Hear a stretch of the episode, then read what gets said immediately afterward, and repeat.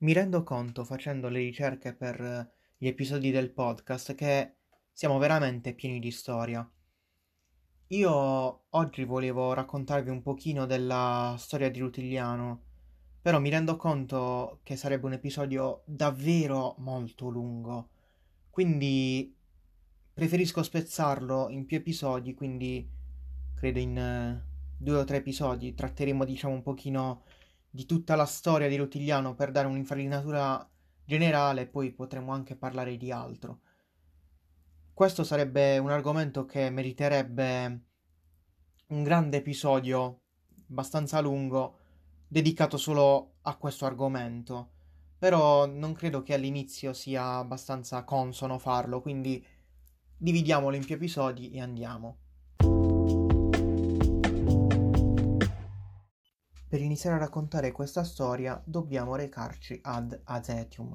Azetium è stato un insediamento dell'età del ferro che è sorto su un sito già frequentato in precedenza già dall'età neolitica. L'età neolitica va dal 10.000 a.C. fino al 3500 a.C. Quindi diciamo che è un periodo abbastanza distante dai giorni nostri e quindi in questo luogo c'è molta storia. Tuttora si possono trovare in questo luogo le mura di difesa di epoca classica che sono state costruite circa nel IV secolo a.C. Dove si trova Zetium? Si trova in contrada Torre Castiello. Oltre ai resti delle mura costruite in età classica, è possibile trovare anche resti delle rovine di una città peuceta, la domanda sorge spontanea: chi sono i Peuceti? I Peuceti, assieme ai Dauni e ai Messapi, sono tre delle popolazioni che formavano il popolo degli Iapigi.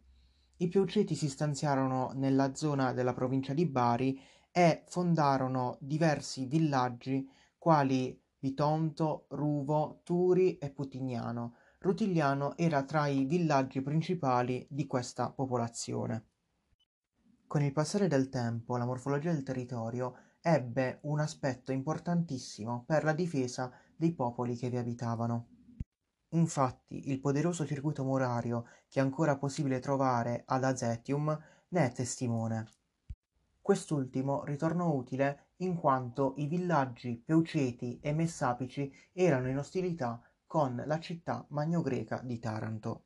Le mura erano lunghe 3450 metri e lungo il perimetro presentavano degli avancorpi. Uno di questi è rimasto fino ai giorni d'oggi ed è Torre Belvedere.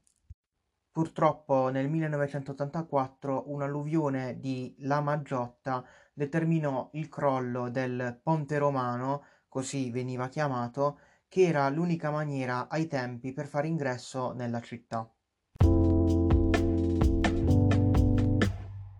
Per questo episodio dobbiamo fermarci qui perché ci sarebbe tanto altro da dire, ma non vorrei far eh, diventare troppo lungo questo episodio, quindi nei prossimi esauriremo questo argomento e poi parleremo di altro. Spero che vi sia piaciuto questo episodio e buona giornata.